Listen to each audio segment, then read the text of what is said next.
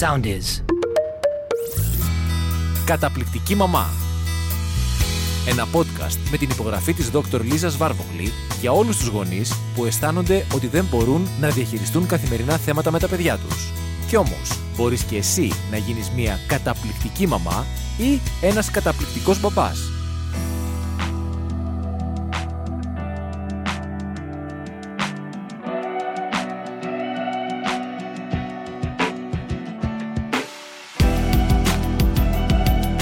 Γεια σας!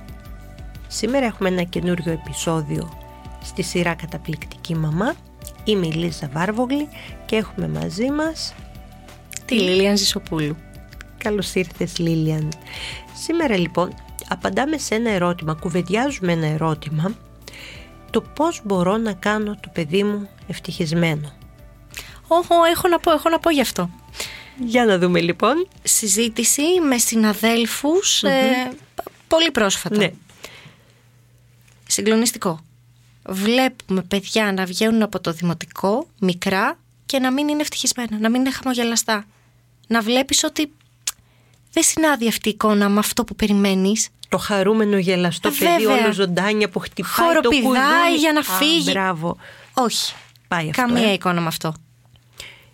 Δυστυχώς νομίζω και πολλοί γονείς το μεταφέρουν αυτό με, με διαφορετικά ίσως λόγια αλλά αυτό που είπες αυτή την εικόνα του γελαστού παιδιού όπως το βλέπουμε σε ταινίες όπως το φανταζόμαστε το χαρούμενο παιδί που με γέλια, με χαρές, με ξεφωνητά αμ, τελειώνει το σχολείο του και βγαίνει δεν το βλέπουμε. Βλέπουμε παιδιά που είναι έτσι σαν γεράκι πρόωρα γερασμένα κατά κάποιον τρόπο με την έννοια του καμπουριάζουν κοιτάνε κάτω α, κοιτάνε το κινητό τους ακόμα και στο δημοτικό. Δεν είναι χαμογελαστά δεν έχουν ενέργεια. Πολλές φορές βλέπουμε ότι έχουν έτσι μια, μια λυπημένη έκφραση το πρόσωπό τους χωρίς κανέναν ενθουσιασμό. Τι γίνεται εδώ; Ας κουβεντιάσουμε λοιπόν αυτό το θέμα γιατί είναι σημαντικό, είναι τα παιδιά μας. Και αυτό που όλοι λέμε για τα παιδιά μας είναι ότι θέλουν να είναι γερά και ευτυχισμένα. Και το γερά ως ένα μεγάλο σημείο πια στις μέρες μας μπορούμε να το, να το καταφέρουμε. Υπάρχει πολλή γνώση. Αλλά στο κομμάτι ευτυχισμένο υπάρχει νομίζω λιγότερη γνώση και είναι κάτι που χρειάζεται συζήτηση γιατί θέλουμε να είναι τα παιδιά μας τελικά ευτυχισμένα και είναι πολύ βασικό αυτό. Ας ξεκινήσουμε λοιπόν από αυτή την παρατήρηση. Τα παιδιά λοιπόν που βγαίνουν έτσι από το σχολείο, πώς είναι μέσα στην τάξη; Αντίστοιχη εικόνα. Ίσως όχι τόσο έντονη, γιατί μπορεί μέσα στις συζητήσεις της τάξης, ε, στα αστιάκια που μπορούν να ακουστούν μέσα σε μια τάξη, να δεις να χάνεται αυτή η εικόνα. Έστω και φευγαλέα, για λίγο. Ναι, καλά υπάρχει και οργάνωση στην τάξη, οπότε Ναι, σαφώς. Ο- Ακολουθούμε όλη τη ρουτίνα μας μέσα στην τάξη. Βλέπεις όμως παιδιά τα οποία μπορεί να μην είναι ευχαριστημένα με τίποτα. Μπορεί να κάνουμε μια κατασκευή. Η μισή τάξη να έχει ενθουσιαστεί και η άλλη μισή να ε, βαριγκομάει. Ναι. Ε, Μια κατασκευή που υποτίθεται ότι σε αυτές τις ηλικίες του δημοτικού ακόμη τι- τους εξητάρουν, τους αρέσουν να φτιάξουν κάτι πολύχρωμο με ψαλίδια, με κόλλες με τα χέρια τους. Γλιτώνουν και μάθημα. Εννοείται. Ασκέδασε, Του έχει καλύτερη τους. Και δεν είναι ευχαριστημένοι. ε. Ή έχω και άλλη περίπτωση παιδιού όπου πάντα έχει τα ομορφότερα τετράδια, τις ωραιότερες γόμες, τις ακριβότερες τσάντες και όλα τα πιχλιμπιδάκια που έχουμε μέσα σε μία τάξη και παρόλα αυτά θα κοιτάξει του διπλανού του. Απλά και μόνο γιατί είναι του διπλανού του. Και δεν του είναι αρκετό και ευτυχισμένο με αυτά που έχει το ίδιο. Ακριβώς.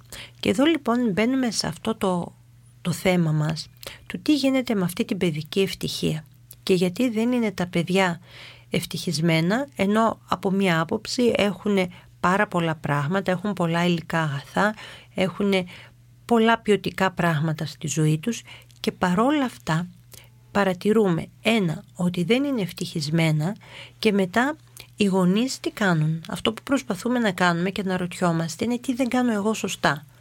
Οι πιο πολλοί γονείς όταν έρχονται και μου φέρνουν το παιδί τους ή στα σεμινάρια που οργανώνω αυτό που ρωτάνε είναι τι μπορώ να κάνω εγώ για να είναι το παιδί μου ευτυχισμένο; Και νομίζω το σκέφτονται με την ίδια λογική που θα σκεφτόταν ότι ε, να δώσω ας πούμε στο παιδί μου δεν ξέρω ένα ποτήρι γάλα ξέρω εγώ και φρούτα και λαχανικά γιατί αν του τα δώσω ξέρω ότι είναι πολύ καλή τροφή για το σώμα του άρα πρέπει να κάνω αυτό και ρωτάνε με αντίστοιχο τρόπο παρατηρώ για την ευτυχία.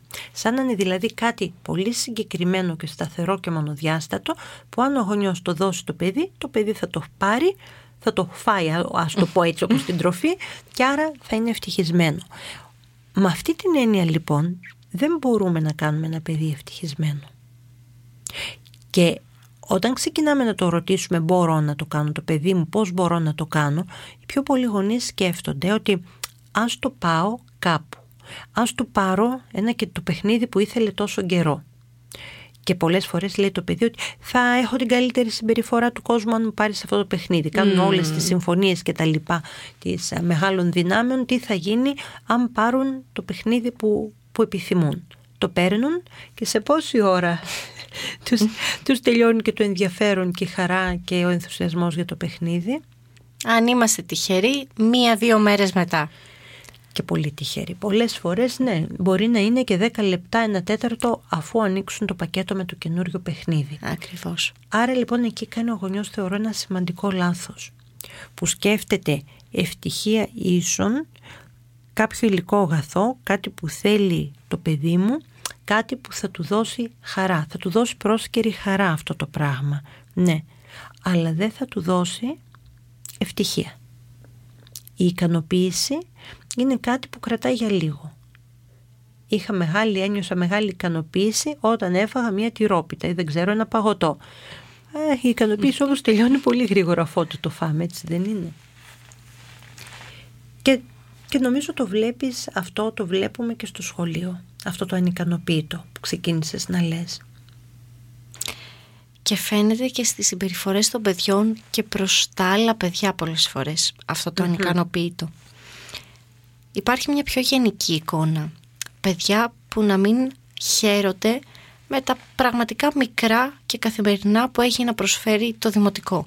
Ναι. Όπως ε, το διάλειμμα με τους φίλους μας όπου θα γελάσουμε, θα τρέξουμε, θα παίξουμε, θα είμαστε ξέγνιαστοι. Βλέπεις παιδιά που δεν τους αρκεί αυτό. Θα ήθελαν κάτι άλλο, χωρίς να μπορούν να προσδιορίσουν τι είναι αυτό το άλλο. Ε, ναι. Χάσαμε μία ώρα μάθημα γιατί έπρεπε να κάνω κάποια δουλειά στο γραφείο. Θα, θα έπρεπε να είναι μία πολύ χαρούμενη ώρα για τα παιδιά. Βλέπεις παιδιά που δεν τους αρκεί πάλι ούτε αυτό. Ακόμη και εκεί μπορεί να γκρινιάξουν. Ναι, OK, okay, θα χάσουμε μάθημα, αλλά... Αλλά. Αλλά. Πάντα αυτό το κάτι αυτό άλλο. Αυτό το αλλά. Ναι. Στις συζητήσεις τους υπάρχουν παιδιά που αντιμετωπίζουν ακόμη και μια καινούρια γόμα που μπορεί να τους πήρε δώρο η μαμά με, με πολύ ενθουσιασμό. Κοίτα να δεις τι όμορφη γόμα και τι ιδιαίτερη έχω. Και εμείς οι δάσκαλοι εννοείται όλο αυτό το ζούμε μαζί τους. Ναι. Φυσικά είναι εξαιρετική, είναι φανταστική. Και θα έρθει το άλλο παιδάκι δίπλα και θα πει «OK, okay, γόμα είναι». Ναι. Είναι αυτός που έρχεται και βρέχει στο, στο πάρτι και τη γιορτή σου ας πούμε, ναι. Ναι, και το γειώνει. Όλο το ωραίο συναίσθημα. Τυχαίο είναι άραγε ότι και όλα αυτά τα παραδείγματα έτσι έχουν να κάνουν με πράγματα που κανείς έχει. Είτε είναι υλικά αγαθά, είτε είναι στην περίπτωση ξέρω εγώ, της ελεύθερης ώρας που τυχαίνει γιατί η δασκάλα πρέπει να λείψει από την τάξη κτλ. Και, και υπάρχει μία αίσθηση ότι σαν να μην εκτιμάμε αυτό που έχουμε, σαν να περιμένουμε να μας πει ο φίλος ότι αν είναι φανταστική η γόμα για να σιγουρευτούμε ότι είναι φανταστική, αλλιώς δεν είναι αρκετά καλή γιατί ο φίλος μας έχει κάτι άλλο από αυτό που έχουμε εμείς. Δηλαδή παίρνουμε μετά νομίζω και σε ένα λαβύρινθο τελικά συγκρίσεων. Και αυτές οι συγκρίσεις νομίζω είναι και στη βάση όλης αυτής ας το πούμε της μη ευτυχίας ή του ανικανοποίητου. Θα το πάω λίγο διαφορετικά να, να σας θυμίσω εδώ μια μεγάλη έρευνα που έγινε στο facebook σε σημείο μάλιστα που και ο Μαρκ Ζούκερμπεργκ αποφάσισε να το κοιτάξει σε βαθύτερο έτσι, επίπεδο και να δει τι μπορεί να κάνει πάνω σε αυτό. Βρέθηκε λοιπόν ότι άνθρωποι που κάθονται στο facebook και, και εξοδεύουν αρκετό χρόνο από 20 λεπτά και πάνω έχουν πολύ μεγαλύτερη κατάθλιψη, οι ίδιοι δηλώνουν ότι έχουν μεγαλύτερη κατάθλιψη σε σχέση με ανθρώπους που δεν ασχολούνται με το facebook. Και η επιστήμη έβγαλε το συμπέρασμα ότι δεν είναι το facebook αυτό καθ' αυτό που φταίει για την κατάθλιψη, αλλά η σύγκριση που κάνουν οι άνθρωποι ανάμεσα στη δική τους ζωή και τη ζωή άλλων ανθρώπων όπως φαίνεται στις πολλές φορές Photoshop ρετουσαρισμένες φωτογραφίες. Μιλάω τώρα για ενήλικες. Ο ίδιος όμως μηχανισμός της, σύν, της σύγκρισης, μείον το facebook, ισχύει τελικά από ό,τι βλέπουμε και σε όλες τις ηλικίες, έτσι δεν είναι; είναι. Είναι φανερό αυτό. Υπάρχουν παιδιά Δευτέρας Δημοτικού που ρωτάνε πάλι παιδιά Δευτέρας Δημοτικού τι αμάξι έχει ο μπαμπάς σου; ναι. Και η πιο ωραία απάντηση που έχω ακούσει από γονιό ναι. είναι ότι αγάπη μου, εμείς μπορεί να μην έχουμε τόσο ακριβό αμάξι, αλλά έχουμε το συγκεκριμένο που μας εξυπηρετεί και μας βολεύει πάρα πολύ για την καθημερινότητά μας. Και τι ωραία προσγειωμένη απάντηση. Ενός προσγειωμένου γονιού, προφανώς. Και αυτό είναι και το σημαντικό. Το τι μήνυμα παίρνει ένα παιδί. Και νομίζω ότι τα παιδιά δεν είναι ευτυχισμένα ή δεν είναι τόσο ευτυχισμένα όσο θα θέλαμε να είναι γιατί βλέπουν τους γονείς τους να μην είναι ευτυχισμένοι. Ήδη σε αυτή την εποχή που διανύουμε, την post-covid εποχή όπως τη λένε οι επιστήμονες, βλέπουμε ότι υπάρχει ένα 40 με 60% παγκοσμίως τον ενήλικο και τον παιδικό πληθυσμό αύξηση του άγχους και της κατάθλιψης. Αυτό το 40-60% περιλαμβάνει όχι κάποιους άλλους εκεί πέρα, εκεί έξω, μακριά ανθρώπους. Είναι άνθρωποι δίπλα μας, άνθρωποι της διπλανής πόρτας. Μπορεί να είμαστε και εμείς και να μην το έχουμε συνειδητοποιήσει 100%. Αυτό λοιπόν τι σημαίνει ότι όταν ένα παιδί μεγαλώνει μέσα σε μια είτε καταθλιπτική οικογένεια, όπου η οικογένεια σαν οικογένεια έχει μια κατάθλιψη, μια κατήφια, μια μαυρίλα, ή όταν ο ένας εκ των δύο γονιών έχει κατάθλιψη ή κάποια αγχώδη διαταραχή με ή χωρίς διάγνωση, αυτό λοιπόν το παιδί μεγαλώνει σε ένα τέτοιο περιβάλλον που είναι πάρα πολύ δύσκολο να το διαχειριστεί. Πολύ φυσιολογικό λοιπόν είναι αυτό το παιδί να μην είναι ευτυχισμένο. Και του φταίει το περιβάλλον, όχι κάτι άλλο. Άρα αυτή είναι μια άλλη παράμετρος που θα πρέπει λίγο να σκεφτούμε και να να κρατήσουμε στο πίσω μέρος του μυαλού μας. Και να προσθέσω εγώ εδώ τι γίνεται όταν στο περιβάλλον οι ενήλικοι του περιβάλλοντος αυτού κάνουν οι ίδιες συγκρίσεις με άλλες οικογένειες, με τους διπλανούς τους, στους βαθμούς, στο τι αντικείμενα έχει, αυτοκίνητα, σπίτια κλπ. Και αυτό γίνεται σιγά σιγά κτήμα του παιδιού. Γιατί τα παιδιά, καλώς ή κακώς, μας μιμούνται. Αυτή είναι η φύση τους. Όταν εγώ και κάθε εγώ ως μητέρα όλη τη μέρα ασχολιόμαι με το τι έκανε ο διπλανός μου και το παιδάκι μου θα πιστέψει ότι το φυσιολογικό να κάνουμε στη μέρα μου είναι να ασχοληθώ με το τι έκανε η διπλανή μου στο θρανείο. Ναι. Και τα παιδιά, όπως πολύ σωστά είπες, μιμούνται. Δεν κάνουν αυτό που τους λέμε, κάνουν αυτό που κάνουμε και αυτό που τους δείχνουμε τις πιο πολλές φορές χωρίς λόγια. Άρα εδώ νομίζω πρέπει να κάνουμε και εμείς η μεγάλη την αυτοκριτική μας και να σκεφτούμε εμείς είμαστε αρκετά ευτυχισμένοι στην καθημερινότητά μας ώστε να το δείξουμε, να το μεταδώσουμε στα παιδιά μας, να τους δείξουμε ότι αυτό είναι το πρότυπο. Διότι αν ξυπνάμε από το πρωί του Θεού και γκρινιάζουμε στο βράδυ του Κυρίου, δεν θα μας αφήσει αυτό πολλά περιθώρια να, να δείξουμε κάτι καλό. Δηλαδή σκέφτομαι τον γονιό και, και το σκέφτομαι πολύ αντικειμενικά. Ο γονιός που σηκώνεται πρωί-πρωί και έχει να ετοιμάσει ξέρω εγώ, το πρωινό των παιδιών του, να ετοιμάσει για το σχολείο, έχει μετά να τρέξει να φτάσει στη δουλειά του, ενδεχομένως δεν είναι η δουλειά των ονείρων του ή έχει έναν δεν ξέρω προϊστάμενο, μια προϊσταμένη, έναν συνάδελφο που του κάνει τη ζωή πατίνη ή έχει πολλή δουλειά ή δεν πληρώνεται καλά ή τούτο εκείνο τ' άλλο. Είμαι σίγουρο ότι υπάρχουν χιλιάδες θέματα και ζητήματα.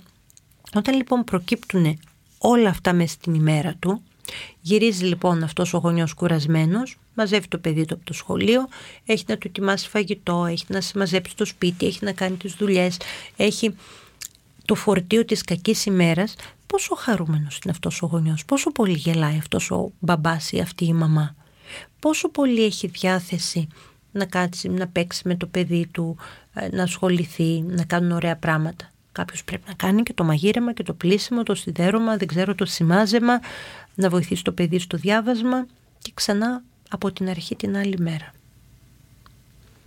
Εδώ έχουμε νομίζω ένα πολύ πραγματικό ερώτημα για πολλούς γονείς. Και πολλές φορές το ακούω αυτό σαν ένα, σαν ένα μεγάλο παράπονο των γονιών. Και δεν διαφωνώ γιατί όλοι είμαστε λίγο πολύ σε αυτή τη θέση, άλλος σε λιγότερο, άλλος σε μεγαλύτερο βαθμό. Υπάρχει όμως νομίζω ένα άλλο στοιχείο που το ξεχνάμε.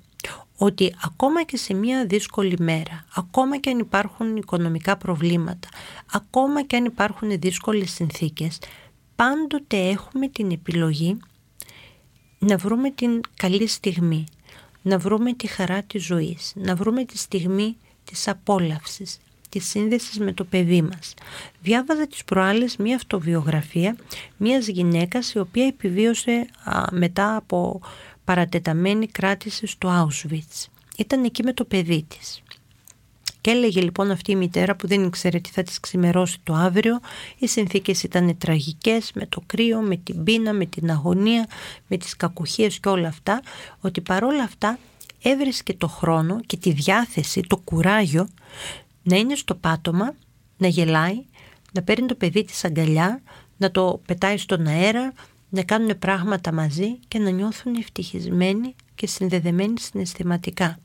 Γιατί είπε και εν κατακλείδη έλεγε γιατί αν μια μαμά δεν έχει τη διάθεση και το κουράγιο και την ικανότητα να γελάσει ενώ είναι μαζί με το παιδί της τι άλλο να έχει πια τη διάθεση να κάνει ή κάτι τέτοιο έτσι το θυμάμαι ή έτσι το ερμηνεύω και σκέφτομαι πόσο δυνατό είναι αυτό συγκλονιστικό και πόσο σημαντικό όταν ρωτάμε πώς να κάνω το παιδί μου ευτυχισμένο. Μήπως πρώτα να ρωτήσουμε τον εαυτό μας είμαι εγώ σε έναν βασικό, βασικό έτσι επίπεδο ευτυχισμένος άνθρωπος. Πηγάζει από μέσα μας η ευτυχία λοιπόν. Ναι. Και, και έτσι θα μάθουμε και στα παιδιά ότι αυτό είναι κάτι που το δημιουργούν οι ίδιοι για τον εαυτό τους. Ναι. Δεν το περιμένουν από τους άλλους γύρω τους. Ο Αριστοτέλης είχε πει ένα πάρα πολύ ωραίο και το απαντάω, το, το χρησιμοποιώ πολλές φορές σε διάφορες συζητήσεις και ομιλίες που κάνω. Ο Αριστοτέλης είπε λοιπόν ότι η ευτυχία είναι ο σκοπός και το νόημα της ζωής. Και πόσο πάρα πολύ συμφωνώ με αυτό το πράγμα. Αλλά βλέπω ότι το έχουμε ξεχάσει εμείς οι νεοέλληνες και πρέπει να επανεκπαιδευτούμε σε τέτοιες ωραίες βασικές φιλοσοφικές αρχές γιατί μας δίνουν πραγματικά αυτό, αυτή την, την άλλη διάσταση ότι δεν υπάρχουν μόνο προβλήματα, δεν υπάρχουν μόνο δυσκολίες, υπάρχουν και αυτά αλλά δεν είναι μόνο αυτά. Αρκεί να θέλουμε να κοιτάξουμε.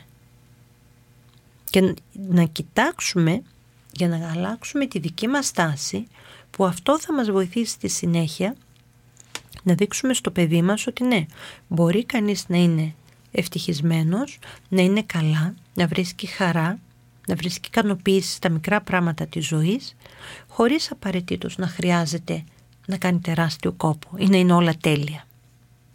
Και νομίζω με αυτές τις σκέψεις θα σας αφήσουμε εδώ και θα σας έχουμε ένα άλλο ωραίο επεισόδιο πολύ σύντομα. Να είστε πάντα καλά. Καλή συνέχεια. Γεια σας.